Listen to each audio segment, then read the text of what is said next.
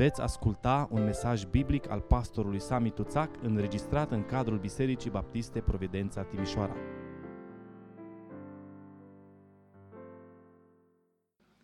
În Proverbele, capitolul 11, cu versetul 17, citim Omul milostiv își face bine sufletului său, dar omul fără milă își tulbură însăși carnea lui.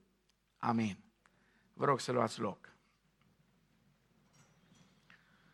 Continuăm și în dimineața aceasta seria de mesaje intitulată Fii ceea ce Dumnezeu vrea să fii.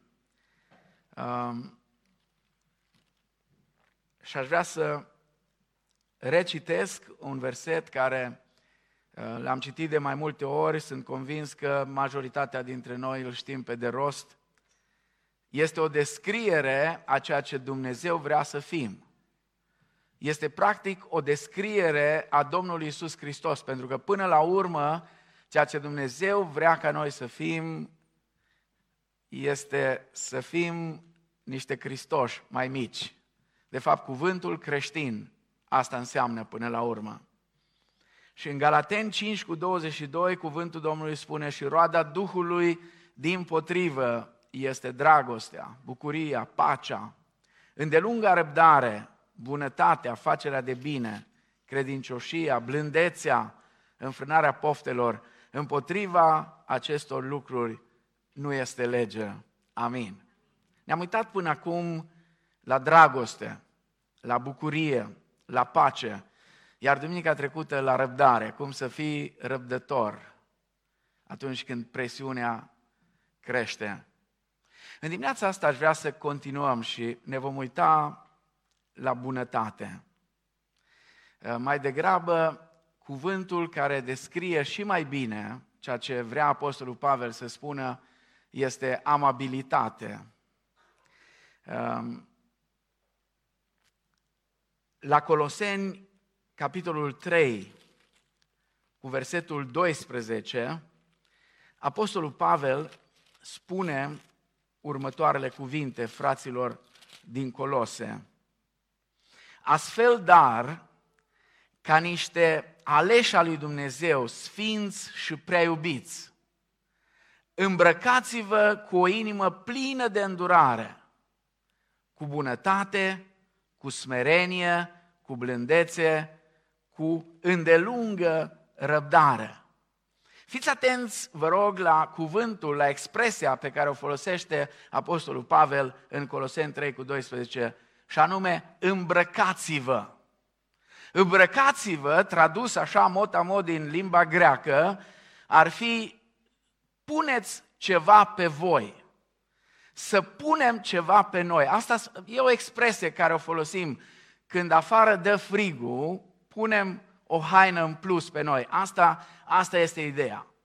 Ce transmite Apostolul Pavel aici atunci când spune îmbrăcați-vă cu bunătate, cu blândețe, cu îndelungă răbdare? Atunci când ne trezim dimineața, ar trebui să ne îmbrăcăm fizic, dar în același timp ar trebui să ne îmbrăcăm și spiritual și emoțional. Ehm, cred că una din expresiile cele mai îndrăgite de bărbații căsătoriți, mai ales duminica dimineața, dar nu numai, este următoarea, cu ce să mă îmbrac? Nu? Nu vi s-a întâmplat. Nu vi s-a întâmplat să auziți întrebarea asta, eu cu ce mă îmbrac sau cu ce să mă îmbrac? Da, eu, răspunsul meu totdeauna e cu haine. Dar, în fine, ehm, sigur, întrebarea e mult mai complexă. Cu ce să mă îmbrac? Da? Și o întrebare bună, pentru că nu o să te îmbraci la 20 de ani cu hainele care ți le-a luat mama când aveai 10 ani. Da? De aia trebuie să fii atent când te îmbraci, că să nu le greșești cumva, uh, dacă le-ai avut undeva pus acolo, să uh, iei cumva din, din alea. Uh, care este ideea pe care Apostolul Pavel ne-o transmite? Așa cum ne gândim atunci când ne trezim dimineața și ne pregătim să plecăm la servici sau la școală sau duminica să venim la biserică, ne gândim, măi, eu cu ce mă îmbrac? La fel ar trebui să ne întrebăm eu ce fel de atitudine voi avea astăzi. Care va fi atitudinea mea? Adică la fel de mult trebuie să ne gândim nu doar la îmbrăcămintea fizică, ci și la îmbrăcămintea aceasta spirituală și emoțională. Apostolul Pavel spune că bunătatea este o alegere. Este ceva ce putem alege să punem pe noi, să ne îmbrăcăm cu ea în fiecare zi. Aveam cu ani de zile în urmă un, un, un prieten, bine, și acum suntem oarecum prieteni, doar că el e foarte, foarte departe, plecat din țară, și avea o expresie așa, o spunea cu, cu oarecare mândrie. După câte o dispută așa cu cineva, spunea, mă, am fost rău, am fost rău. Și era bucuros așa că a fost rău. Sigur, era o metaforă, ideea era că i-am dat replica, i-am zis-o, l-am pus la punct pe ăsta. Am fost rău. Adevărul că ne place să ne tachinăm unii pe alții. Ne place să ne tachinăm. Ne, ne, ne, ne simțim de-a dreptul bine atunci când am fost răi, când am dat replica potrivită, când l-am lăsat pe celălalt fără cuvinte. Bunătatea este dragostea în acțiune. Bunătatea este vizibilă și activă, nu doar emoțională. Un vechi cântec spune, caută nevoia și împlinește-o. Caută rana și vindecă-o. Aceasta este bunătatea. Bunătatea nu face răni. Bunătatea vindecă răni. Acum, întrebarea este, de ce ar trebui să fim buni? De ce ar trebui să fim amabili? Bunătatea este riscantă, să știți, extrem de riscantă. Putem fi înțeles greșit. De multe ori te pune în situația câte cineva că vrei să-i faci un bine, vrei să-i arăți bunătate și în loc să aibă inima deschisă, se întreabă oare ce urmărește ăsta? Ce urmărește? De ce e așa de amabil? Ce vrea de la mine? Apoi, este riscantă pentru că dacă suntem buni cu unii, ei pot profita de noi.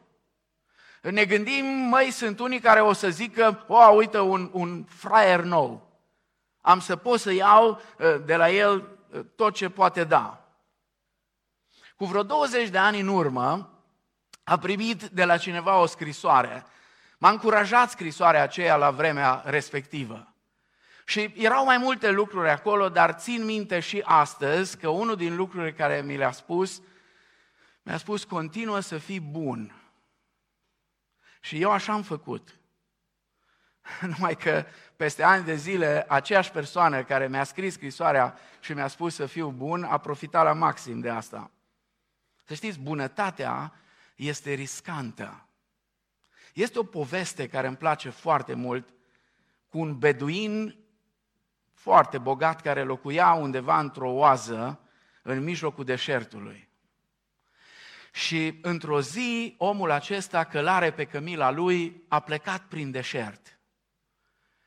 Era un soare dogoritor, știți cum e, cu nisipul acela, cu, cu praful care e acolo când adie un pic vântul mai tare, și undeva jos, în nisip, aproape mort, l-a găsit pe un om. A scos imediat apa care o avea la el, bineînțeles, l-a scuturat de praf, l-a scuturat de nisip, i-a dat apă, i-a dat câteva smochine și apoi l-a luat în spate și l-a pus pe cămila lui, în spatele lui acolo și a plecat cu el. Între timp, omul nostru de acolo din nisip și-a revenit. I-a dat una după cap, avea un pumnal la el, a scos pumnalul și cu mânerul pumnalului i-a dat una după cap și Omul a picat jos, i-a luat cămila și la revedere. Acum, beduinul ăsta cunoștea deșertul cam palma. Așa că, în momentul când și-a revenit, s-a orientat, a știut cum să ajungă înapoi la oază.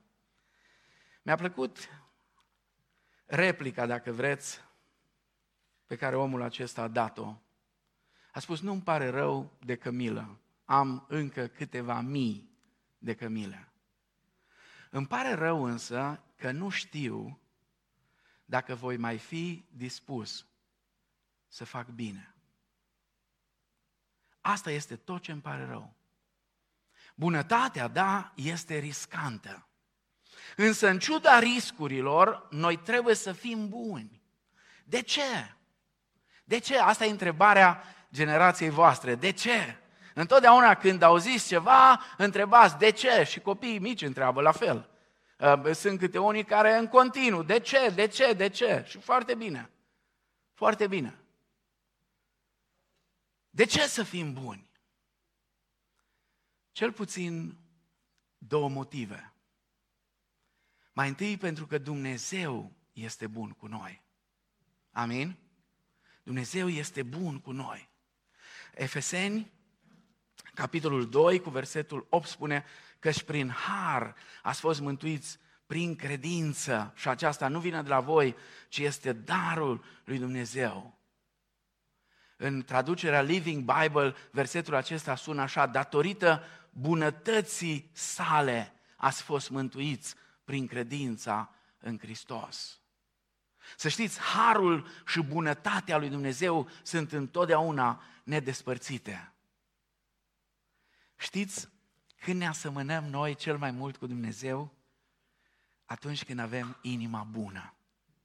Când avem inima bună, atunci inima noastră rezonează cel mai bine cu inima lui Dumnezeu. Pentru că Dumnezeu este bun. Dumnezeu este plin de bunătate, plin de har, plin de milă, plin de îndurare. Dar mai este un motiv pentru care trebuie să fim buni. Pentru că ne dorim ca oamenii să fie buni cu noi. Nu cred că cineva de aici își dorește, măi, îmi doresc așa de mult să, să zică vreun soț pe aici, îmi doresc ca soția mea să fie rea cu mine, să fie răutăcioasă, să vorbească cu mine urât. Nu cred că este vreo femeie aici să spună, îmi doresc un soț care să mă jignească în fiecare zi. Cum se trezește de dimineață să se întreacă pe el, să mă jignească azi mai, mai, mai tare decât ieri.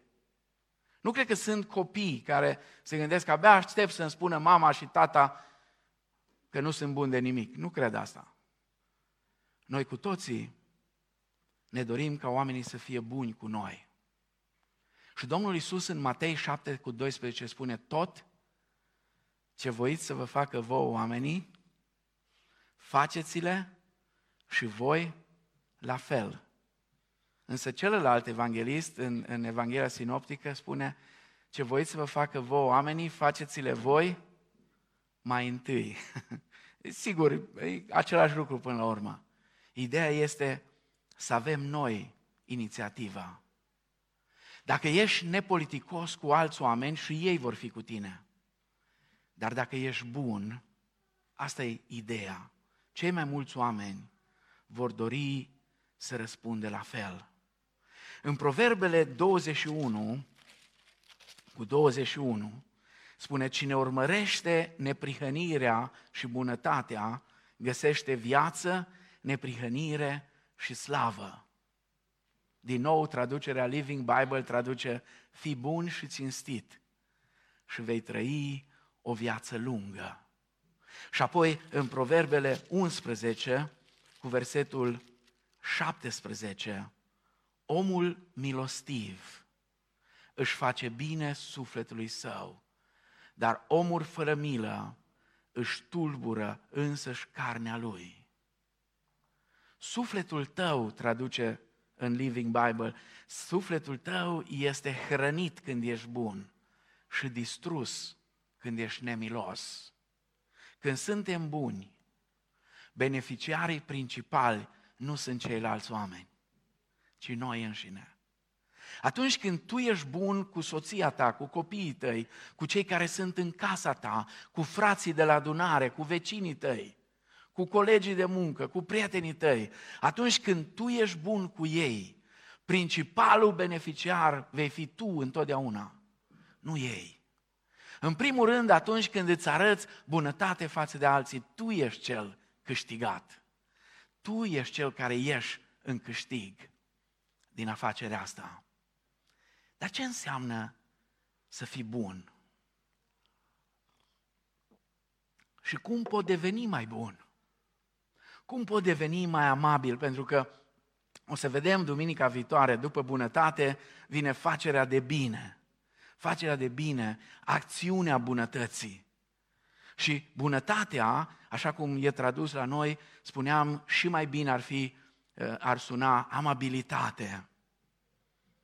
Ce înseamnă să fii amabil, să fii bun cu ceilalți?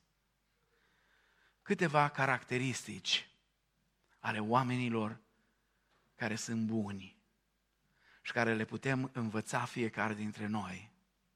Mai întâi, oamenii amabili sunt sensibili față de ceilalți. Oamenii amabili sunt atenți la nevoile oamenilor de lângă ei. Să știți, bunătatea începe întotdeauna cu sensibilitatea. La Filipeni, capitolul 2, cu versetul 4, Apostolul Pavel spune, fiecare să se gândească nu la foloasele lui, ci la foloasele celorlalți. La noi, în traducerea Cornilescu, apare un și, dar în original nu este. Spune fiecare, să, așa spunea noi, să se gândească nu numai la foloasele lui, ci și la foloasele celorlalți. Însă în original este mai dur decât atât. Și spune fiecare să se gândească la foloasele celorlalți. Să se uite, să se uite la foloasele celorlalți, să fie sensibil. Bunătatea începe întotdeauna cu remarcarea nevoilor și a durerilor altora. Să știți, în căsnicie, rădăcina multor probleme este insensibilitatea nu suntem sensibili. Și toți păcătuim aici. Egoismul nostru ne face să nu fim sensibili. Uneori, nici măcar la nevoile celor mai apropiați de noi. Suntem atât de egoiști.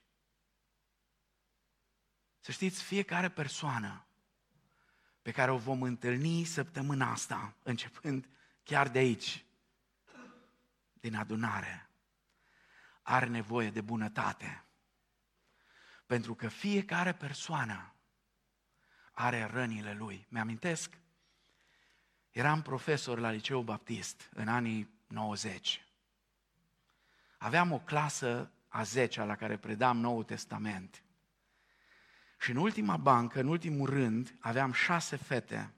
Șase fete erau spaima școlii în vremea aceea una mai frumoasă ca alta, una mai frumoasă ca alta și una mai prăpădită ca alta.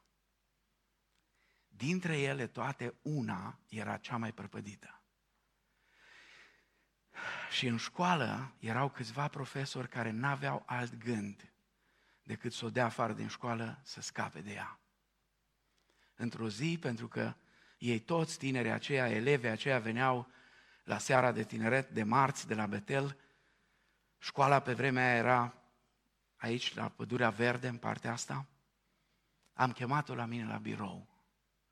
Am vrut să stau cu ea de vorbă, să văd de ce fata asta e atât de recalcitrantă, atât de, de, de pornită și le influența pe toate celelalte.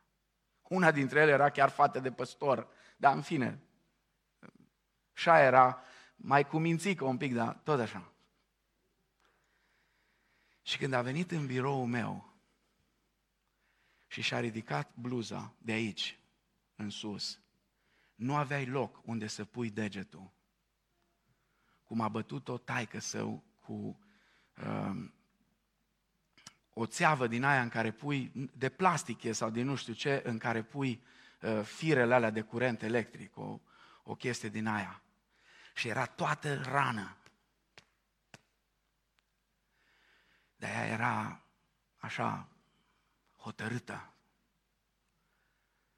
Și acolo cât am stat cu ea, doar a plâns și ne-am rugat. Și cu ajutorul Domnului a reușit până la urmă să-și termine școala. Oameni de lângă noi, habar nu avem. Habar nu avem. Până nu stai de vorbă cu omul, poate să ți se pară arogant, poate să se pară că e rău, poate să ți se pară că e nepăsător. Fiecare om are o poveste. Și una din marile greșeli care le facem, eu am făcut-o. Eu am făcut-o. Eu am crescut într-o familie unde nu am văzut foarte multe lucruri care să-mi tulbure copilăria. Și am avut impresia că toți copiii din lumea asta au crescut la fel. Și de multe ori am fost insensibil la situațiile prin care au trecut alții. Pentru că am avut mintea asta îngustă să cred că dacă mie nu mi s-a întâmplat ceva, nu s-a întâmplat nici ție. O judecată extrem de limitată. Să știți, fiecare persoană are rănile ei. Chiar și oamenii care în dimineața asta stau lângă tine în adunare, unii dintre ei s-ar putea să aibă răni adânci. Doar că noi nu suntem atenți la ele. Să știți, bunătatea începe întotdeauna cu sensibilitate. Cei care mă cunoașteți știți că am o mare slăbiciune pentru David. David este unul din eroii mei de când eram copil. Totdeauna mi-a plăcut de el, omul pasiunii. David în tot ce făcea punea pasiune, un om fantastic. Dar unul din capitolele care vorbesc nu despre luptătorul David, nu despre cel care l-a bătut pe Goliat, nu despre uh, uh, cântărețul cu harfa, ci despre David, omul sensibil. Este 2 Samuel, capitolul 9. Am să scurtez povestea. Ani de zile, Saul l-a urmărit pe David și a căutat să-l distrugă, dar Saul de acum era mort. Ionatan, fiul lui David, care încheasă legământ, fiul lui Saul, care încheasă legământ cu David și care fusese prieten, era mort și el. După mai mulți ani, David, care de acum era împărat peste tot Israelul, are o cerere neobișnuită. Spune, mai este cineva din casa lui Saul față de care să-mi arăt bunătatea? Mai este cineva din casa dușmanului meu de moarte? Asta e ideea. Mai este cineva din casa ăluia care m-a urmărit zi de zi, zi de zi, ani de zile, ca să mă termine. Mai este cineva din casa lui fa- față de care să-mi arăt bunătatea? Și îi se spune, mai este unul. Numele lui este Mefiboset. Și este o log de ambele, persoane, de, de ambele picioare. Când Mefiboset aude că David a trimis după el, zice, sunt gata, aici mi se încheie. Mă cheamă ca să se răzbune. Dar observați, vă rog, dacă aveți scriptura la îndemână, uitați-vă să vedeți în 2 Samuel, capitolul 9, cu versetul 7. David a zis, nu te teme, căci vreau să-ți fac bine din pricina tatălui tău Ionatan. Îți voi da înapoi toate pământurile tatălui tău Saul și vei mânca totdeauna la masa mea. Mefiboset când aude, nu-i vine să creadă. Cine sunt eu să te uiți la mine ca la un câine mort, spune el. Cine sunt eu? Ideea este că David s-a preocupat în mod activ în găsirea oamenilor față de care să fie bun. Și știți de ce? Pentru că era sensibil. Oamenii amabili, oamenii buni, au o sensibilitate aparte să vadă dincolo de ce se poate vedea, dincolo de imaginea care încercăm să o afișăm. Am învățat lucrând cu tinerea ani de zile acolo în liceu, că dincolo de duritatea pe care încercau unii să o afișeze, erau răni adânci și inimi frânte, care aveau nevoie să fie reparate. David era sensibil. de voie să te întreb în dimineața asta, tu cum ești? Cum ești față de cei din casa ta? Față de cei cu care ești la școală? Sau la servici? Sau în adunare? Față de omul care îl vezi pe stradă? Cum ești? În al doilea rând, oamenii amabili manifestă o atitudine de susținere. Asta înseamnă că le vorbim oamenilor pentru a-i ajuta, ne, nu, nu, nu pentru a-i dărâma. E, e atât de important ceea ce spunem, zice Solomon în Proverbele 15 cu 4, uh, spune, limba dulce este un pom de viață, dar limba stricată zdrobește sufletul. Iar traducerea Good News Translation traduce așa, vorbele bune aduc viață, dar cuvintele aspre îți zdrobesc Duhul. Dragii mei, vă rog să rețineți, spuneam la început, avem așa o boală, ne place să ne tachinăm unii pe alții. Ne place să ne ironizăm unii pe alții. Sigur, ironii fine avem noi impresia. Dar ascultați-mă cu atenție, nimănui nu-i place să fie umilit. Vă rog să rețineți, mai bine iei o piatră în cap decât cineva să-ți spună o poreclă sau să te eticheteze. Mai bine dă cu piatra în tine decât să-ți pună o etichetă. Pentru că spune Scriptura, moartea și viața stau în puterea limbii. Cu limba noastră îi putem distruge pe alții prin ceea ce spunem sau îi putem ridica. De aceea trebuie să fim foarte atenți cum ne etichetăm copiii. Facem atât de multe greșeli, pe lângă faptul că dacă avem mai mulți, îi comparăm unii cu alții, uneori la nervi, le spunem tot felul de lucruri care n-ar trebui să le spunem. Atenție ce le spuneți adolescenților. Unii aveți chiar adolescenți în familie. Slavă Domnului pentru toți cei care avem aici în adunare. Atenție ce spuneți adolescenților și tinerilor.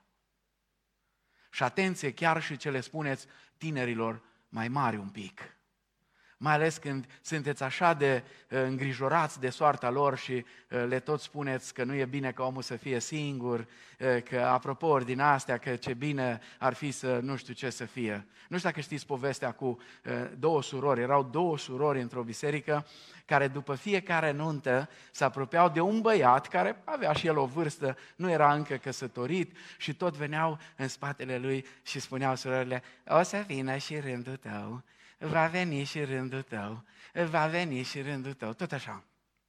Nu mai știa omul ce să facă cu ele, într-o zi s-a dus la o mormântare și erau și două, cele două surori acolo. Și când băga mortul în groapă, a venit prin spatele lor și le-a spus, va veni și rândul vostru. Din clipa aia, sfaturile uh, sfătoase ale celor două surori uh, s-au încheiat. Încurajează-i pe oameni prin ce spui. Oferă fiecăruia o bucurie emoțională, o încurajare. Fii un susținător. Și vă rog, fiți atenți, toți greșim aici. Toți greșim. Fiți atenți la subtilități și la ironii ieftine. Fac mult rău, nici nu ne închipuim. La Proverbele 10 cu 32, cuvântul Domnului spune, oamenii neprihăniți știu să spună lucruri bune, dar cei răi spun întotdeauna cuvinte care rănesc. Ești cumva o persoană care se leagă de slăbiciunile altora? Poate că tu o faci în glumă. Sau poate că o faci că îți place. Să știți, în contrast, oamenii buni nu-i umilesc pe alții. Vreți să mai spun ceva? De multe ori, tocmai cei care obișnuiesc să ironizeze și să umilească pe alții, dacă dau de unul, că știți, e o vorbă, orice naș își are nașul. Da? Orice naș își are nașul. Niciodată nu poți să știi. Vurbrea îmi spunea, eu sunt foarte încântat de toți cei care fac glume pe seama mea, dacă sunt capabili să primească reciproca înapoi. Dacă nu, să o lase moartă. Așa că uh, fii foarte atent pentru că s-ar putea să dai peste cineva care să fie mai ironic decât tine și mai subtil. Și știți ce am observat? Am observat asta. Tocmai cei care fac glume pe seama altora, dacă cineva ia un pic în răspăr sau ia peste picior, se simt foarte ofensați. Dar vreau să vă mai spun ceva. Mai e ceva care ține tot de bunătate. Te întâlnești cu cineva și acel cineva îți spune ceva nu prea drăguț despre altcineva. Și apoi peste nici două ceasuri te întâlnești cu ăla, altcineva, și care știe că te-ai întâlnit cu cineva. Și te întreabă, bă, ce ți-a zis ăla cineva de mine? Și tu dacă nu te duce capul, îi spui, băi, o zis așa și așa și așa și așa și hu, și arunci paie pe foc și benzină și de toate. Însă dacă ești bun, înveți diplomația și îi spui, ți-a transmis salutări. Ți-a transmis salutări. Domnul să te binecuvinteze și pe tine și pe el.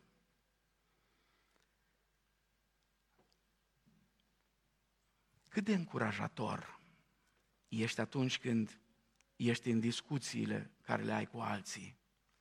Zidești sau dărâmi? De exemplu, dacă Dumnezeu ți-ar da câte un euro pentru fiecare cuvânt bun care îl spui și ți-ar lua câte un euro pentru fiecare răutate care o spui, ai fi sărac sau bogat?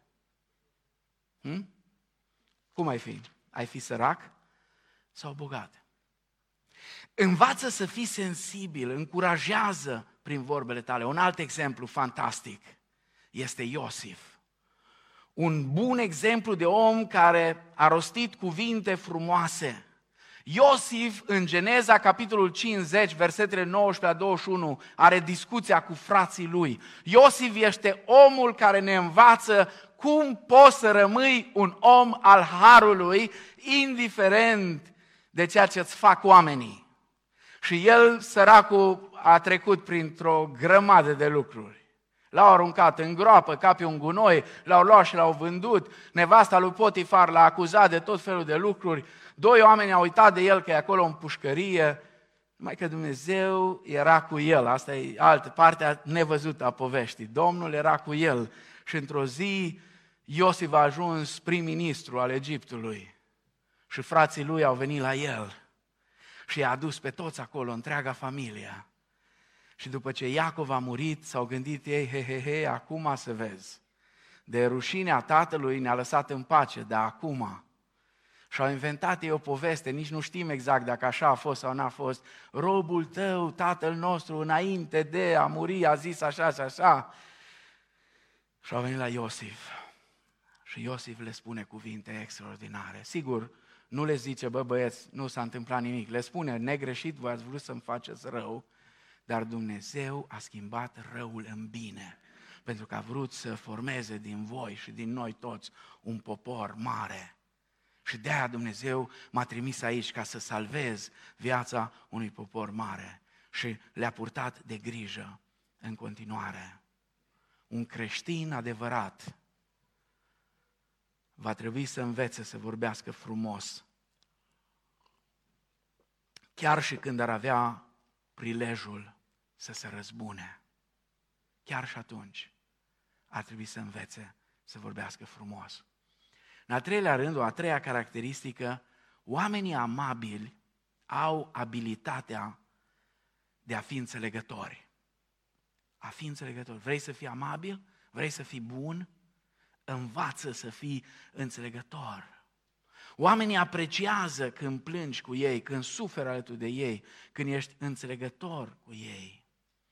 Când cineva trece printr-o perioadă dificilă, uneori suntem așa de blocați și găsim scuza, nici nu știu ce să-i spun. Păi crede-mă că sunt perioade când cineva trece printr-o situație delicată în care chiar nu trebuie să știi să-i spui nimic, doar să stai lângă el și să te rogi. Atât.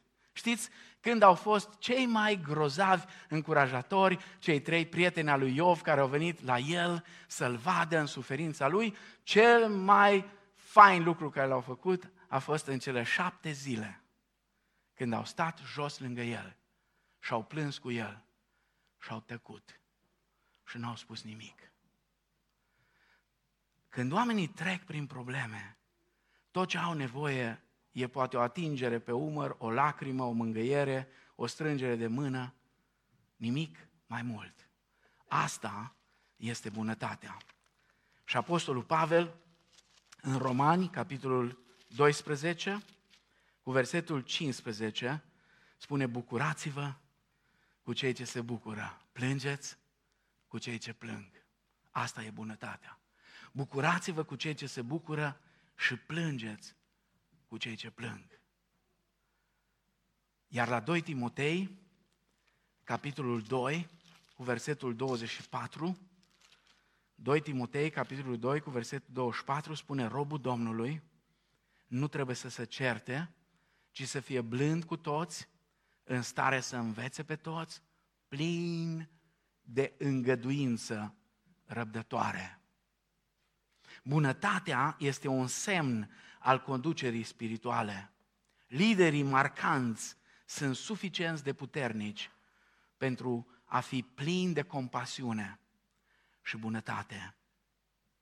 Dacă tu nu ești amabil, nu ești bun cu soția ta sau cu copiii tăi, nu ești lider spiritual în casa ta.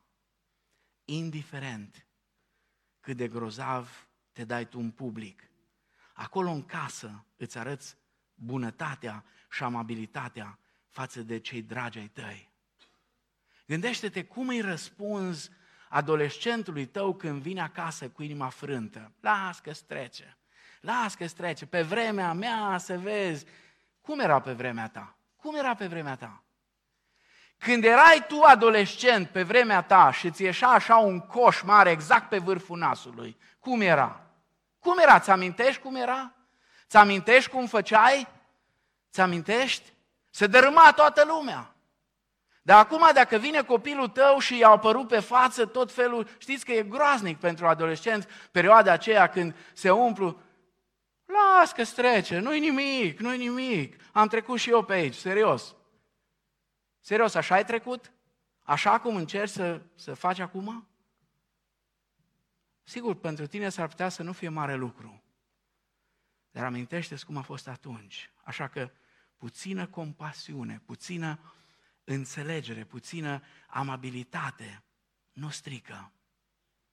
Și apoi nu strică să învățăm să ne entuziasmăm de ceea ce îi entuziasmează pe copiii noștri.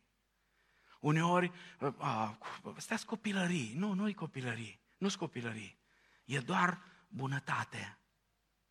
Exemplu de persoană bună, cea mai bună, singura bună, desăvârșit bună, este Domnul Isus. Îmi place de el când se duce la mormântul lui Lazar. La Ioan 11 cu 35 spune Isus plângea. Isus plângea. și toți ceilalți care l-au văzut că plânge, Știți ce au zis? Iată cât de mult îl iubea. Nu i-a fost teamă să-și exprime emoțiile.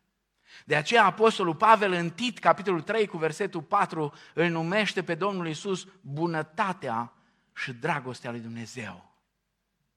Gândiți-vă numai de câte ori în Evanghelii apare expresia aceasta, lui Isus i s-a făcut milă. Vrei să știi cum arată bunătatea? Uită-te la Isus. Uită-te la El. Amin? Pentru că, dragii mei, oricât de bine am ști Scripturile, oricâte versete din Biblie le-am ști pe de rost, oricât de, uh, uh, știu eu, uh, des am venit la, la adunare și bine facem că venim, dacă nu ești bun, nu ești ca Isus.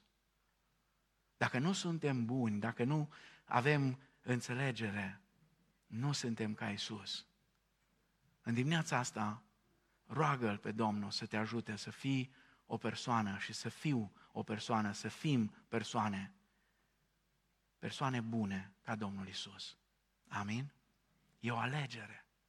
Da, noi putem să spunem, o, oh, am fost rău, așa rău am fost și să ne mândrim cu asta. Dar haideți să fim ca Domnul Isus. A patra caracteristică, oamenii amabili sunt și sinceri. O persoană bună este și directă. Să vorbești direct, să spui adevărul, să fii cinstit cu oamenii. Proverbele 27 cu 6 spune, mai bine să te încrezi în rănile prietenului decât în sărutările dușmanului. Un prieten adevărat, cineva care ține cu adevărat la tine, îți poate spune, faci cea mai mare greșeală din viața ta.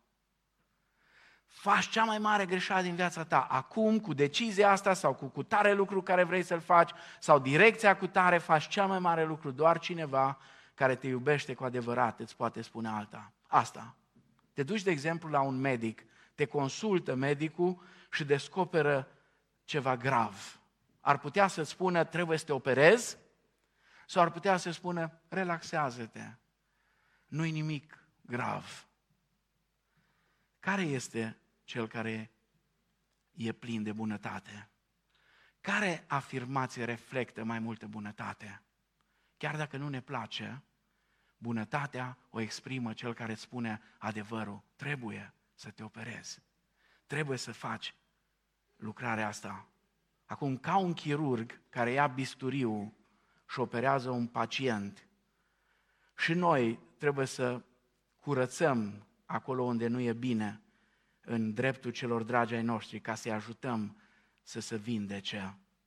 Uneori, bunătatea înseamnă să fii direct. Avem uneori tendința să ascundem adevărul, care este uneori crud și dureros. Uneori copiilor noștri, și nu o să le placă copiilor ce spun acum, trebuie să le spunem nu. Pentru că pe ei nu pot, nu-i duce judecata la vârsta, la o anumită vârstă, să înțeleagă că lucrurile nu funcționează așa. Și uneori, pentru că suntem buni, pentru că le dorim binele, trebuie să le spunem nu. Chiar dacă nu o să le placă asta. Un exemplu biblic de confruntare așa directă, plină de bunătate, este cel din Galateni, capitolul 2. Apostolul Petru venise acolo, uh, în mijlocul neamurilor, într-o biserică de-a neamurilor. Și dintr-o dată, Petru al nostru nu mai e cu evrei, e cu neamurile. Și ăștia îi dau la masă sandvișuri cu șuncă de porc. Mamă, ce bună Nici n-am știut ce am pierdut. Și mâncă cu ei și începe să-i placă și n-are nicio problemă, stă cu ei la masă. Într-o zi însă, vin de la Ierusalim din gruparea lui Iacov, care era mai strict. Când îi vede Petru, up, fuge de la masa cu neamurile și nu mai stă cu ei la masă. Atât de mare este impactul încât spune Pavel, până și Barnaba. Adică e incredibil ce se întâmplă. Barnaba, fiul mângăierii, Domnul încurajare, și el este prins în lanțul fățărniciei. Și nu mai stă la masă cu neamurile. Deși dacă erai aproape de el, îi mirosea gura șuncă și a usturoiul din cârnațul care îl mâncase. Și Pavel se scoală și îi spune, Petru, nu e bine ce faci, ești ipocrit. Ești ipocrit. Pentru că distrugi mesajul Harului lui Dumnezeu. Credeți că s-a supărat Petru pe el? Poate atunci pe loc, da. Dar mai târziu, știți cum scrie Petru despre el în a doua lui epistolă? Zice, cum v-a scris și preiubitul nostru frate Pavel. Cum v-a scris și preiubitul nostru frate Pavel, În epistolele lui sunt unele lucruri greu de înțeles, dar el este preiubitul nostru, frate, Pavel. Cum îți dai seama când să fii dur în loc să fii delicat? Cum îți dai seama că trebuie să faci asta? Atunci când trebuie să fii dur, deși ești bun, și nu poți să fii delicat, trebuie să te întrebi pe tine, pentru că aici e secretul. De ce faci asta? De ce îi spune Pavel lui Petru, cum îi spune? Trebuie să te întrebi, urmăresc eu cu adevărat interesul major al acelei persoane? Atunci când îi arăt că nu-i bine ce face, urmăresc eu interesul major? Sau vreau să lovesc și să fug numai? Am lovit și am fugit. Sau plănuiesc să-mi iau timp și să mă ajut prietenul sau fratele să se schimbe. Știți, uneori bunătatea înseamnă să fii direct, să-ți pese, să pese suficient de mult încât să confrunți, încât să spui, n-am de gând să stau cu mâinile în sân și să privesc la tine cum îți distrugi viața. N-am de gând să stau așa și să mă uit la tine cum viața ta se duce de râpă. Așa că îți spun ce trebuie să spun. Și asta e tot bunătate. Și ultima caracteristică, oamenii amabili învață să fie spontani. Dragii mei, vă spun, dacă e ceva care regret, de foarte multe ori am regretat și continui să regret pentru că nu sunt atent. Uneori Domnul îmi pune pe inimă, sună-l pe ăla și nu-l sun. Nu-l sun atunci, nu-l sun, efectiv nu-l sun. Sau îmi pune Domnul pe inimă, du-te, vorbește cu cutare și nu mă duc atunci. Nu vi s-a întâmplat asta? Sau îmi zice Domnul, uite-te, îți, îmi vorbește Domnul efectiv în, în Duhul meu și spune, uite-te, acolo e o nevoie, du-te și împlinește-o. Și nu mă duc atunci. Nu aștepta să-ți arăți bunătatea, nu aștepta. Fă acest lucru ori de câte ori se ivește ocazia. La Galateni, capitolul 6, cu versetul 10, Apostolul Pavel spune, așadar cât avem prilej să facem bine la toți și mai ales fraților în credință. Cât avem prilej, când să fim buni și amabili, cât avem prilej, ori de câte ori avem posibilitatea. Să știți, când e vorba de bunătate, intențiile bune nu sunt suficiente. Drumul spre iad, spunea cineva, este pavat cu intenții bune. Intențiile bune nu sunt suficiente. Scriptura spune nu rata ocazia să fii bun. Spune că într-o zi un om a căzut între tâlhari pe drumul ce cobora de la Ierusalim la Erihon. Și a trecut pe acolo un preot și apoi a trecut un levit. Și fiecare dintre ei a zis, nu, nu, nu, nu mă pot atinge de omul ăla că mă murdăresc, nu, nu mai sunt curat. Dacă e mort, dacă cine știe ce, nu mai pot să-mi fac slujba la templu, șapte zile sunt necurat. Dar a trecut pe acolo un samaritean care era milostiv. Așa era inima lui, așa ne spune Domnul Isus, care l-a luat, l-a spălat, i-a dat de mâncare, a lăsat bani pentru el la hotelul care era în apropiere ca să-i poarte de grijă mai departe. Domnul Isus a spus această pildă ca să ne amintească de oamenii de lângă noi care suferă. Unii suferă în căsniciile lor, alții suferă la locul de muncă sau la școală, alții poate chiar în adunare, suferă fizic, suferă emoțional și spiritual. Să știți, cel mai mare dușman al bunătății este lipsa timpului. N-am timp să mă implic. Trebuie să mă gândesc și la prioritățile mele. Sunt prea ocupat. Nu am timp. Dacă acesta este răspunsul tău, atunci ești într-adevăr prea ocupat. Deoarece această chemare la bunătate se adresează oricui, inclusiv ție și mie. Aș vrea să închei cu o întrebare care aș vrea să ne opunem fiecare dintre noi. În ce mod aș putea să fiu bun săptămâna asta? Sau, haideți să vă spun ceva, de duminica viitoare intrăm în Advent. E un colind românesc așa de frumos care spune la un moment dat și nu uita când ești voios. Române, să fii bun. Haideți să încercăm să ne gândim oare în ce mod aș putea să fiu mai bun în adventul acesta, începând chiar din săptămâna asta premergătoare. Mai bun decât am fost până acum. Să știți, bunătatea începe cu sensibilitate. Așa că fii atent, deschideți ochii și privește cu grijă în jurul tău. Cum poți fi bun acasă, de exemplu? Cum poți fi mai bun acasă la tine? Pur și simplu poți începe prin a fi mai politicos cu cei din casa ta. Uneori suntem nepoliticoși cu cei mai apropiați, cu copiii noștri, cu soțiile noastre, cu soții noștri. Gândește-te cum te raportezi la soție, la copii, la șef, la subalterni. Cum te raportezi la cei care s-au purtat urât cu tine? Știți care e tendința noi când cineva se poartă urât cu noi? Să ne purtăm mai urât dacă se poate. Ca pe urmă când ne întâlnim cu cineva să-i spunem am fost rău. Păi oamenii care se poartă urât cu tine au nevoie de doză dublă, chiar și de a treia doză de bunătate. În fiecare zi au nevoie de doză dublă de bunătate. Tocmai ei au cea mai mare nevoie de bunătate. Cum aș putea să fiu bun față de cineva de la biserică? Cum aș putea să-mi arăt bunătatea față de cineva, față de un frate sau de o soră din biserică?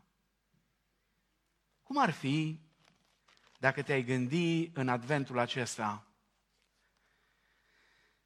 la șapte persoane, e mult șapte, nu cred, șapte persoane în tot adventul ăsta, șapte persoane.